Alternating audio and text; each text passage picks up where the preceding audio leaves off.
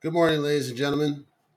I want to apologize up front because my voice may come across as a slight bit frustrated because I dealt with a very stupid process, which I covered on my other podcast.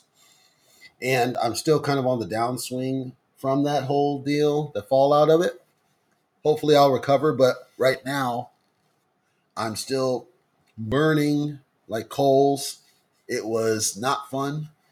I think it was petty, but regardless, you know, I there was another post today and it inspired me to kind of cover this one because I'm not sure why it became a thing in the first place. I think it's a lack of information, but there could be a compelling reason for it. But given what the person seemed like they were trying to do, I don't think there was.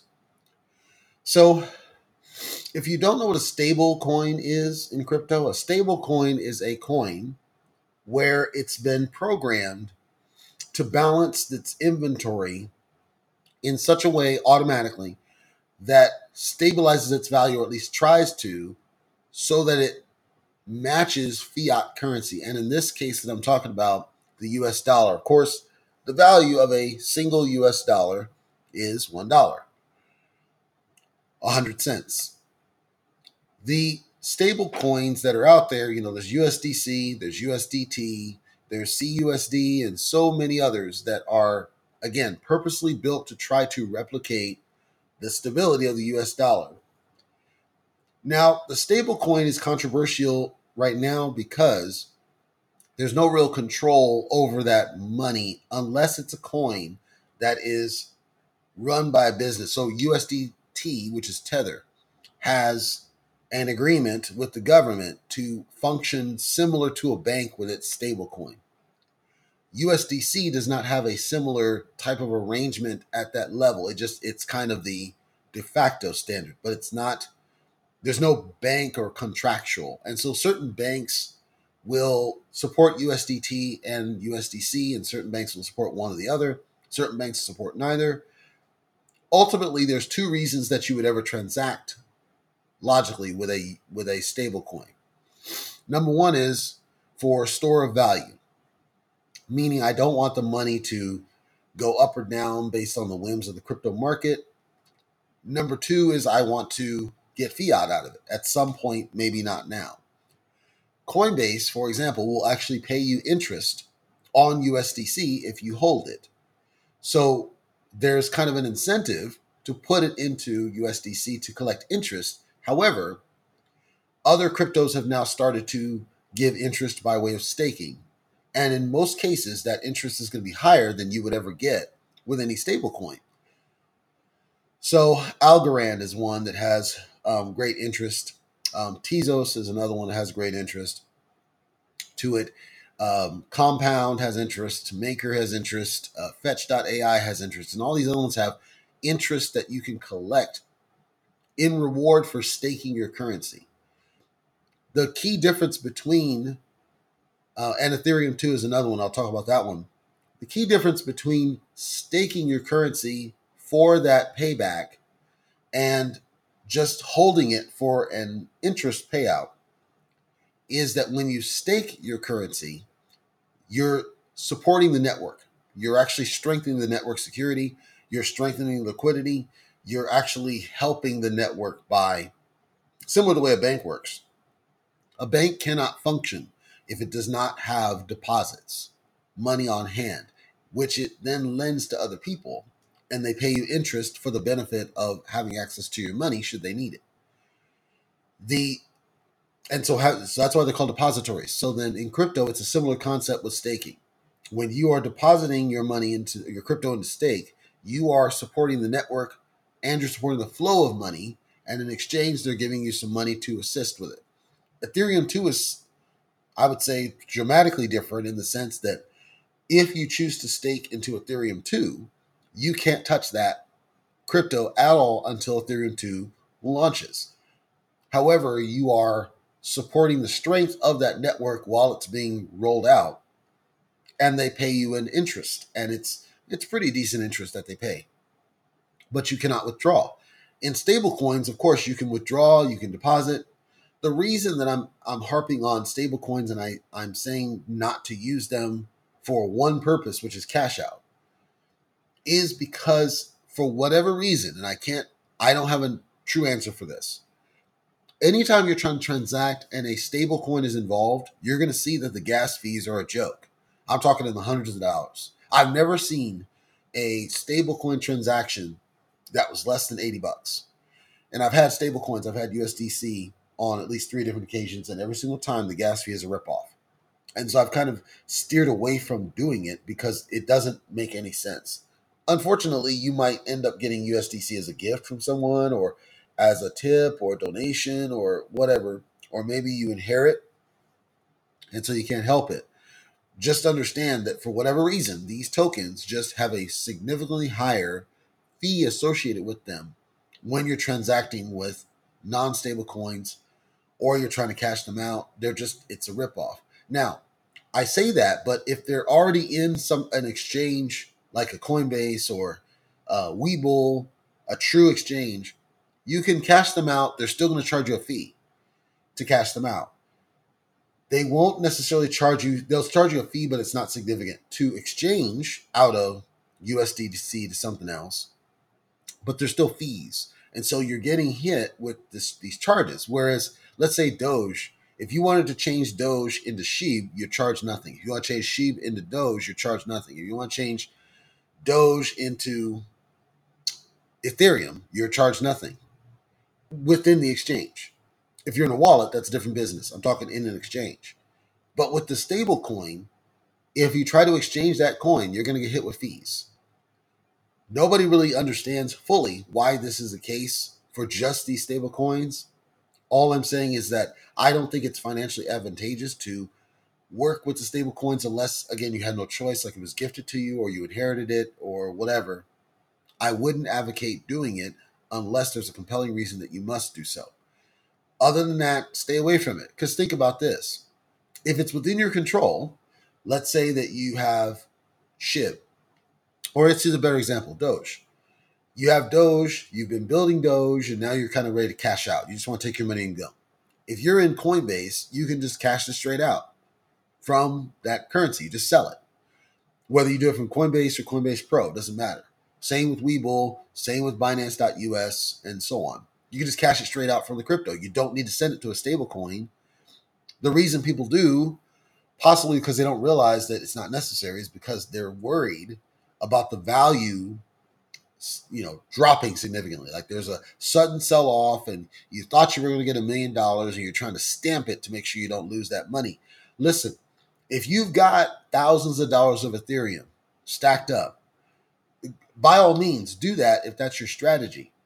Plus, if your purpose is to store, meaning you want to save and just accrue interest, you're not trying to cash out, stablecoins are perfectly fine. And in fact, probably recommend it for that. I'm only talking about the, the cash out scenario. I want to get money out of this business and I'm concerned about a tanking value. I would just send it to a reasonably stable coin of some kind Doge is reasonably stable. It's going up a few pennies, but we're not talking like drastic shifts of value, right? Or you could do something, I wouldn't do like Ethereum, but you could do something like Algorand is reasonably stable. Um, Tezos is reasonably stable. Um, AMP is reasonably stable. There's a, a bunch of them where they're not moving except for a few pennies up and down send them there and then cash that out if you really are worried about it. But I wouldn't really be too concerned about it unless you're talking about like a meme coin or something where there's a strong risk of that kind of significant drop. If it's a moderate drop, I wouldn't worry about it. Because at the end of the day, you're you're still spending time just to try to dance around a system. The time you're spending waste wasting effectively doing this is money too. So consider whether it makes sense to try to fight the power or just simply deal with it. Okay, I don't get a million, I get nine hundred and why? Okay, whatever. Take ten thousand of it and reinvest back into the thing, and then when it goes back up, cash it out. Like you know what I'm saying? Just consider whether it makes sense to fight it now, or just deal with the bite right now. Take a small portion of that cash out, put it back in. Because remember, any money that you're investing, you're not taxed on money you cashed out, you're taxed on. So you don't necessarily want to max out what you're cashing out. That doesn't make any sense. Obviously, when you don't have, you want, and so it's it's human nature to just cash it all out. But maybe it makes sense to cash out less. Thus, you don't have to worry about that impact because a lot of it's still up there, and then you can call out a deduction for what you lost, or you can recoup off interest of what you left in there. Just kind of get creative about the money and where it goes. The stable coin then could be a strong contributor to your investment portfolio because you're using it then to build interest and make a little bit kind of as passive. But I would not advocate using it for cash out because you're going to get ripped off, whether it's in the exchange by way of the fees or it's in a wallet by way of the gas. And the gas is the worst offender. Again, I think the last time I tried to do it, it was like $80 at the minimum. Most is like in the hundreds of dollars. Some people are getting quotes of like thousands of dollars. I don't see it's worth it again, unless you're just bankrolled on Ethereum, at which point I would question why you even care. Because if you got so much money that the gas fees are nothing to you, why would you even care? Okay, go for it. For the 99 percenters of us out there, I would say try to stay away from these from these stable coins if you're just trying to get money out of the business, if you're not planning to leave it in there, if you're not planning to do long-term investing, if you're not planning to collect interest, if your only objective is to cash it out, you don't need to do the stable coin. It doesn't matter. It doesn't, it's just another coin. You can, if you're in an exchange, mind you, you can cash out straight over there. Now, I think I'll close with this. I think what holds some people back is they may have certain currencies in a wallet, and those currencies that they have in the wallet are not supported on a certain exchange. So, like for example, as a perfect perfect example, Saitama is not supported on any of the major exchanges I would have access to. That means I cannot just transfer it over to my Coinbase wallet and cash it. It doesn't work that way. I would have to send it to something else. Okay, I would choose a different coin that I know is supported and cash it out that way.